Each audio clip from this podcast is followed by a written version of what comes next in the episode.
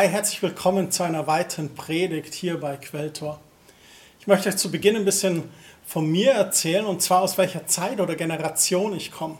Ich bin so ein Kind der 80er Jahre. Ich bin 1973 geboren, in den 80er Jahren aufgewachsen und man, man nennt diese Jahrgänge der 60er bis 80er Jahre, diese Geburtsjahrgänge Gen X oder Generation X. Man nennt uns auch als Bindeglied zwischen der analogen und digitalen Welt. Warum ist es so? Naja, weil wir vieles vom Alten noch kennen, aber schon das Neue kennenlernen durften. Ich kenne von meiner Oma noch die Wählscheibe beim Telefon, aber auch das Nummernfeld oder jetzt den Touchscreen. Wir kannten noch Schreibmaschine und sind mit Computern groß geworden. Wir können quasi analog und digital. Interessant. Man sagt uns ein hohes Bildungsniveau nach, ausgeprägtes Konsumverhalten, aber auch Egoismus und Oberflächlichkeit. Karriere und beruflicher Erfolg waren ein extrem wichtiges Ziel für unsere Generation. Als Ergebnis war der Burnout das Schreckgespenst unserer Generation. Wir gingen zu oft über unsere Kapazitäten. Wir hatten keine Work-Life-Balance, wie man heutzutage davon spricht, und wir waren ungemein unflexibel. Die nachfolgende Generation der Geburtenjahrgänge 80 bis 2000, die wollte nicht denselben Fehler machen. Sie achtete auf eine Balance.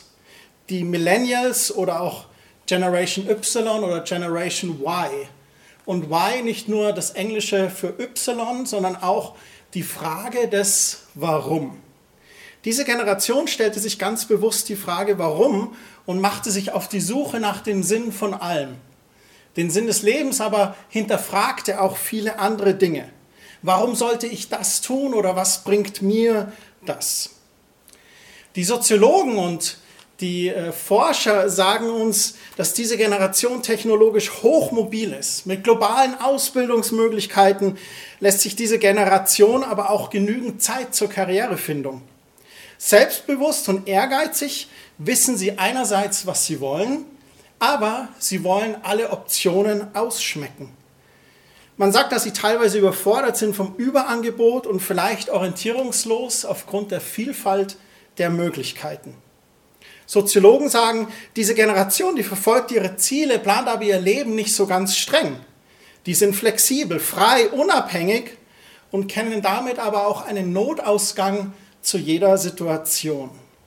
Eben nicht so wie meine Generation. Ständig erreichbar und einsatzbereit ist ihnen der Umgang mit Internet und neuen Medien auch wichtig und damit sind sie groß geworden. Eine Generation, die ein schnelles Tempo lebt, das aber auch einige von ihnen auf Dauer nicht packen und von dieser Datenautobahn aussteigen. Jetzt hatten wir X, Y und jetzt kommt Z. Das sind alle Jahrgänge ungefähr ab den 2000er Jahren die müssen sich laut Soziologen und Wissenschaftlern einen starken Vorurteil stellen. Man sagt, dass sie in einem Umfeld aufwachsen, das sie nicht kritisiert und ihnen alle Steine aus dem Weg räumt. Aus diesem Grund seien sie keine Kritik gewohnt und bei der kleinsten Herausforderung überfordert. Und sehr herausfordernd wird es für sie sogar, wenn sie als Einzelkind aufwachsen von den sogenannten Helikoptereltern. Die Soziologen werfen ihnen vor, eine Generation von verwöhnten Individualisten zu sein, die illoyal gegenüber anderen sind und zuerst an sich denken. Das zeigt sich zum Beispiel beim Lehrer-Eltern-Gespräch. In meiner Generation hat man Lehrer-Eltern-Gespräche geführt und da haben die Lehrer mit den Eltern über den Schüler gesprochen. Da ging es um das Kind. Heute werden Lehrer-Eltern-Gespräche an Schulen geführt und es geht um den Lehrer oder die Inkompetenz der Schule. Warum erzähle ich euch das alles? Da wollen wir jetzt hinkommen. Ich finde diese Entwicklung der Generationen faszinierend. Wie eine Generation sich entschieden hat, einen gewissen Stil zu leben und wie die nächste Generation gesagt hat, das finde ich gut oder um Gottes Willen, so wollen wir auf keinen Fall leben. Eine Generation bedingte die nächste Generation und wiederum die nachfolgende Generation. Und jeder hat so für sich priorisiert. Ich bin mir bewusst, dass das natürlich relativ pauschal ist, aber da steckt schon ganz schön viel Wahrheit drin. Mit dieser Entwicklung der Generationen, wenn ich mir das heutzutage alles so anschaue, dann meine ich in dem Ganzen auch wahrzunehmen, dass ein Großteil der Generationen in den letzten Jahrzehnten immer egozentrischer wurde. Gründe dafür sehe ich zum Beispiel in der Entwicklung unserer Welt. Digitalisierung, Globalisierung und die Möglichkeiten der Selbstverwirklichung, die öffnen so viele Möglichkeiten für dich und für mich, sich zu entdecken, sich zu entwickeln, das Leben zu entdecken. Das kann aber auch kippen und zu einer starken Ich-Orientierung führen. Dann gibt es eine Änderung unseres Familienbildes. Vor einigen Jahrzehnten war es noch möglich, dass ein Alleinverdiener eine Familie mit mehreren Kindern großgezogen hat. Heute braucht es den zweiten Verdiener und heute überlegen sich viele, wie viele Kinder sie wirklich dieser Welt anvertrauen wollen. Aus Mehrkindfamilien mit Einzelverdienern, da wurden Einzelkindfamilien mit Mehrfachverdienern. Das Blatt hat sich gewendet. Und diesem einzigen Kind, dem will man aber alles ermöglichen. Aber wie gesagt, auch das kann auf falschem Wege gelingen. Und dann stelle ich als drittes noch fest zum generellen Zeitgeist des Egoismus. Me, myself and I. Was mir auch aufgefallen ist, ist eine gewisse Unverbindlichkeit. War unsere Generation zum Beispiel noch ganz verbindlich Vereinsmitglied oder langjähriger Mitarbeiter in einem Unternehmen, so lebt das die jüngere Generation anders. Und ich sage nicht, dass das verkehrt ist, ich nehme es einfach wahr. Sie muss nicht ein Leben lang im Volleyballverein sein, sie probiert einfach mal Bogenschießen in Aschheim für ein Jahr aus oder dann geht sie vielleicht zum Baseball bei den Baltham Boars oder dann American Football bei den Feldkirchen Lions. Es gibt viel zu entdecken. Das spiegelt sich aber auch in unseren Beziehungen wider. Das Thema Ehe wird oftmals erstmal weit nach hinten geschoben. Man prüft sich, man lässt sich alle Optionen offen. Das heißt nicht, dass man sich nicht liebt, aber man lässt sich Zeit, ob man wirklich gemeinsam bis zum Ende des Lebens gehen will. Man wartet lieber ab, bevor man sich verpflichtet. Lebenslange Bindungen sind aber nicht nur bei Ehen selten geworden. Auch für Freundschaften wird nicht mehr so gekämpft wie früher, finde ich. Da wechselt man schneller mal aus. Digitalisierung hat viele Möglichkeiten gebracht. Dank sei Gott für Online-Gottesdienste. Dank sei Gott für YouTube, dass du jetzt gerade diese Predigt hier anschauen kannst oder die MP3 anhören kannst. Eine echt geniale Sache. Doch interessant ist, dass bei der Gemeindewahl zeichnet sich diese Unverbindlichkeit mittlerweile auch immer stärker ab. Gemeinde ist nicht mehr dieses ortsgebundene Schicksal, wo man sagt, oh, jetzt wohne ich hier und das ist die nächste und da komme ich halt hin oder da gehe ich halt hin. Es ist längst eine Wahloption. Und nicht mehr, weil wir örtlich flexibel sind und gerne mal eine halbe oder dreiviertel Stunde wohin fahren, sondern durch die Digitalisierung können wir heute an einem Sonntag überall an einem Gottesdienst teilnehmen, sei es in Australien oder in den USA, egal ob Ost oder West. Die Multi-Optionsgesellschaft hat natürlich auch unsere Kirchen erreicht. Das ist sehr positiv einerseits. Der Nebeneffekt ist aber, dass die Bindung an eine Gemeinde seit Jahren immer schwächer wird. Interessant. Es gibt also nicht nur Lebensabschnittspartner, sondern sogar auch Lebensabschnittsgemeinden. Gottesdienste sind Angebote, aber längst keine Verpflichtung mehr. Ob man kommt, entscheidet man vielleicht auch oft sehr kurzfristig. Auch die Mitarbeit im Ehrenamt, die zeigt diesen Trend. Man nimmt eine Aufgabe heute gerne zeitlich befristet oder projektbezogen, selten aber ganz verbindlich für einen längeren Zeitraum. Und in ganz vielen anderen Bereichen sind wir so geworden. Wir haben zum Beispiel keine Lieblingsfernsehsender mehr. Wir zappen uns durch die Medienwelt. Ich brauche auch schon lange keine festen Tage oder Uhrzeiten mehr, wann meine Sendung kommt. Die schaue ich mir einfach in der Mediathek an. Ich streame, wann ich will. Jahresabos mit langen Kündigungsfristen gibt es nicht mehr. Man steigt schnell ein, aber auch ganz schnell und unkompliziert aus. Selbst in der Politik ist jahrzehntelange Parteitreue längst vorbei. Die Zahl der Wechselwähler hat stark zugenommen. Oder wir bestellen uns Dinge zur Ansicht, um sie dann kostenfrei wieder loszuwerden. Wir sind eine Vielleicht-Gesellschaft geworden. Eine Generation der ewigen Spieler, die ständig ausloten, was der beste, möglichste Zug ist. Der Höhepunkt ist vielleicht sogar die Eventwahl am Silvesterabend. Man entscheidet oft bis zur letzten Sekunde nicht, denn es könnte ja noch was Besseres kommen. Soziologen sagen es uns seit Jahren. Die Menschen wollen sich nicht mehr binden. Und somit wird Unverbindlichkeit zu einem gesellschaftlichen Grundproblem. Unsere einzige Verbindlichkeit ist unsere Unverbindlichkeit. Wir sind verbindlich, unverbindlich. Das Verrückte an dem Ganzen ist aber, dass innerlich auch etwas anders in uns tobt.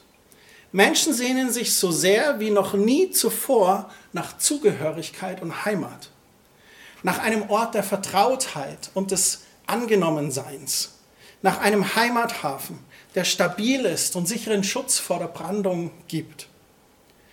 Die Psychologen stellen fest, die Selbstverwirklicher suchen ganz stark nach solch einem Halt, einem Ankerplatz im Leben. Wenn wir überlegen, dann haben wir vielleicht eigentlich sogar die Nase voll von dieser ständigen Beliebigkeit, weil wir diese Bodenlosigkeit oder Profillosigkeit in uns spüren. Psychotherapeuten sprechen von einer verbindlichen inneren Heimat, nach der wir uns sehr stark sehnen. Ständig wechselnde Beziehungen offenbaren unsere eigene innere Leere. Vielleicht auch unsere Ruhelosigkeit und Rastlosigkeit die offenbart unser inneres Treiben auf diesem weiten, wilden Meer der Erde. Aber wo ist der sichere Hafen? Wo ist ein fester Ankerplatz, bei dem wir wieder zur Ruhe und zur inneren Kraft kommen? Gott ist da ganz anders. Gott ist tatsächlich anders als diesen Zeitgeist, den ich da momentan wahrnehme. Er ist mega verbindlich. Im 1. Korintherbrief Kapitel 1, Vers 9, da heißt es in der Hoffnung für alle Übersetzungen, darauf könnt ihr euch verlassen, denn Gott steht zu seinem Wort. Gott ist verbindlich und treu. Er steht zu seinem Wort. Kein vielleicht oder mal schauen oder ah, keine Ahnung, weiß auch nicht. Nein. Er sagt, auf mich kannst du dich total verlassen. Wenn er etwas zusagt, dann steht er auch dazu. Er zockt nicht oder ist phlegmatisch oder parteiisch. Er zappt auch nicht durch die Kanäle. Sein Ja ist ein Ja und sein Nein ist ein Nein. Und er fordert uns auf, dasselbe zu tun. In Matthäus 5, 37, da sagt Jesus, sag einfach Ja oder Nein. Alle anderen Beteuerungen zeigen nur, dass du dich vom Bösen bestimmen lässt. Mit anderen Worten, sei entschieden. Und dann steh zu deinen Aussagen, sei verbindlich. Und das Coole ist bei Gott, er ist auch kein so Lebensabschnittspartner, wie ich vorhin erzählt habe. Ganz im Gegenteil. In Matthäus 28, Vers 20, da heißt es, ihr dürft sicher sein, ich bin immer bei euch, bis das Ende dieser Welt gekommen ist. Ist das nicht genial? In einer Zeit, die relativ unverbindlich läuft wo dich vielleicht Freunde relativ schnell im Stich lassen. Da sagt er, ich bin immer bei euch. In guten wie in schlechten Zeiten. Nicht wie die Freunde, die uns verlassen, wenn es brenzlig ist, ganz im Gegenteil, erst recht ist er dann zur Stelle und er steht uns bei. Und deswegen bin ich überzeugt, dass Gott ganz anders ist. Er spielt nicht mit uns oder lässt sich ein Hintertürchen offen, sondern er ist absolut verlässlich. Er wechselt auch nicht einfach mal so seine Meinung oder geht nicht einfach offline oder sagt, oh, heute habe ich keinen Bock, deine Gebete zu hören. Nein. Sein Abo bei uns, das läuft niemals ab. Und selbst wenn wir untreu werden, dann schenkt er aus seiner Gnade eine lebenslange Laufzeitverlängerung. Und das bis in alle Ewigkeit sogar. Das schauen wir uns gleich noch an. Gott bindet sich ganz bewusst obwohl er es eigentlich gar nicht müsste. Und einer der Namen Gottes ist Treue oder Verbindlichkeit. In Offenbarung 19, Vers 11, da heißt es, da öffnete sich der Himmel vor meinen Augen und ich sah ein weißes Pferd. Und der darauf saß, der heißt, und jetzt hört gut zu, der Treue und Wahrhaftige. oder der verbindliche und ehrliche. Er ist der gerechte Richter, der für die Gerechtigkeit kämpft. Seine Augen leuchteten wie flammendes Feuer und sein Kopf war mit vielen Kronen geschmückt. Der Reiter trug einen Namen, den nur er selber kannte. Sein Gewand war voller Blut und man nannte ihn das Wort Gottes. Wenn wir das in den Kontext setzen mit seinem Gewand voller Blut und man nannte ihn das Wort Gottes, dann wissen wir, dass von Jesus hier die Rede ist. Jesus, der Sohn Gottes, einer der Dreieinigkeit.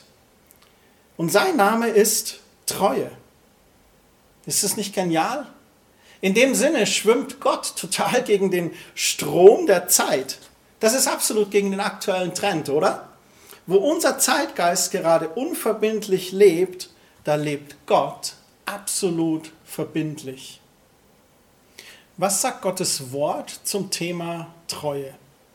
Gott selbst ist sehr treu und verbindlich, das haben wir gerade schon entdeckt. Und er rät uns auch, diesen Charakterzug zu entwickeln. Es gibt einen Brief an eine Gemeinde in Smyrna. Das steht in Offenbarung Kapitel 2. Das ist eine Gemeinde, die Leiden erlebt und sich arm sieht und von bösartigen Leuten verleumdet wird. Also quasi wie unter Verfolgung ist. So, die sind am Struggeln, die sind am Kämpfen. Aber Gott ermutigt sie und sagt, sie sollen sich nicht fürchten. Sie sollen keine Angst haben und vor allem sie sollen nicht aufgeben. Sie sollen weiterhin treu sein, weil damit eine Verheißung verbunden ist. Ich möchte das lesen mit euch in Offenbarung 2, die Verse 10 und 11. Fürchte dich nicht vor dem, was dir noch bevorsteht. Der Teufel wird einige von euch ins Gefängnis bringen, um euch auf die Probe zu stellen. Zehn Tage lang werdet ihr leiden müssen. Und dann kommt der wichtige Satz. Doch wenn du mir treu bleibst, sogar bis zum Tod, werde ich dir als Siegespreis das ewige Leben geben. Hört genau hin und achtet darauf, was Gottes Geist den Gemeinden sagt. Wer durchhält und den Sieger ringt, dem wird der zweite, der ewige Tod, nichts anhaben können. Da ermutigt uns Gott, dran zu bleiben. Ich glaube, dieser Brief an die Gemeinde gilt für uns Christen allgemein dass wir dranbleiben sollen an unserer Beziehung mit Gott, dass wir versuchen sollen, treu zu sein, treu als Charakterzug zu entwickeln. Und er sagt dann, wer treu bleibt, der erlangt den Siegespreis des ewigen Lebens. Kann man das lernen? Jesus spricht davon, dass sich Treue erlernen lässt und bei den kleinen Dingen anfängt. Im Gleichnis der anvertrauten Talente ist eine von mehreren Stellen, an denen Jesus davon spricht. Sein Gleichnis, was er erzählt, wo drei Arbeiter sind und man vertraut ihnen Talente an und wie sie dann mit diesen umgehen. Der eine hat wenig, der andere mittel und der andere hat viel. Und dann sagte zum Beispiel Matthäus 25, Vers 21, da lobte ihn sein Herr. Warum lobte ihn? Nun, er hat mit den Talenten gearbeitet und hat es verdoppelt, was er hatte. Und er sagt, Du warst tüchtig und zuverlässig. In kleinen Dingen bist du treu gewesen. Darum werde ich dir größere Aufgaben anvertrauen. Ich lade dich zu meinem Fest ein. So wer im Kleinen lernt, treu zu sein, loyal zu sein, verbindlich zu sein, dem wird Größeres anvertraut werden. Und ich glaube, da steckt drin, dass sich Treue und Verbindlichkeit lernen lassen. Es fängt im Kleinen an und wenn wir es dort schaffen, dann wird uns mehr anvertraut und wir werden dann in größeren Bereichen Treue einstudieren können. Wie können wir diese Treue in uns hervorbringen? Paulus spricht davon, dass es eine Frucht ist, die der Heilige Geist in uns hervorbringt. Je mehr wir uns dem Wirken des Heiligen Geistes in uns hingeben, desto mehr wird diese Frucht in und durch uns sichtbar werden. Diese Frucht des Geistes, das sind neun Begriffe, die sehr gute Charaktereigenschaften bezeichnen. Und was dort beschrieben wird in der Frucht des Geistes, ist meiner Meinung nach wirklich dieser Prozess der Jüngerschaft, wenn wir beginnen mit Jesus zu gehen und dann immer mehr mit ihm gehen, Wochen, Monate, Jahre unseres Lebens und wir verändert werden durch seinen Heiligen Geist, dann werden diese Charaktereigenschaften in uns entwickelt. In Galater 5, in den Versen 22 und 23 werden die aufgelistet. Dagegen bringt der Geist Gottes in unserem Leben nur Gutes hervor. Liebe und Freude, Frieden und Geduld, Freundlichkeit, Güte und Treue, Sanftmut und Selbstbeherrschung. Treue und Verbindlichkeit lässt der Geist Gottes in uns wachsen in diesem Prozess der Jüngerschaft, den wir mit Jesus erleben. Was bringt mir das jetzt aber eigentlich? Ich meine, wer treu und loyal ist, der ist ja immer meist der Gebende, oder? Aber immer zu geben, bekomme ich da irgendetwas zurück oder was bekomme ich zurück? Salomon schreibt in Sprüche 28, Vers 20, ein zuverlässiger, treuer Mensch, der wird reich beschenkt. Ich bin überzeugt davon, dass durch Treue und Verbindlichkeit wir von Gott gesegnet werden. Und was du siehst, das wirst du ernten. Was ist also die Auswirkung eines treuen, loyalen Charakters? Nun, wenn wir treu in unserem Bund mit Gott bleiben, dann ist es ewiges Leben in Gottes Herrlichkeit, aber auch, dass uns mehr anvertraut wird, dass wir gesegnet werden. Und das ist doch genial. Was könnte dies für mich bedeuten? Was könnte dies für dich bedeuten? Wir haben festgestellt, Gott ist ein treuer, verbindlicher Gott. Und dass er sich auch danach sehnt, dass wir diesen Wert in unserem Leben entwickeln. Aber wir, wir sind nicht perfekt. Aber dank sei Gott haben wir einen perfekten Gott. Was meine ich damit? Jesus selbst hat als Mensch auf dieser Erde hier gelebt. Und es heißt von ihm, dass er alle Schwachheiten kennt, die man als Mensch auch erlebt. Und dass er genauso versucht wurde wie wir.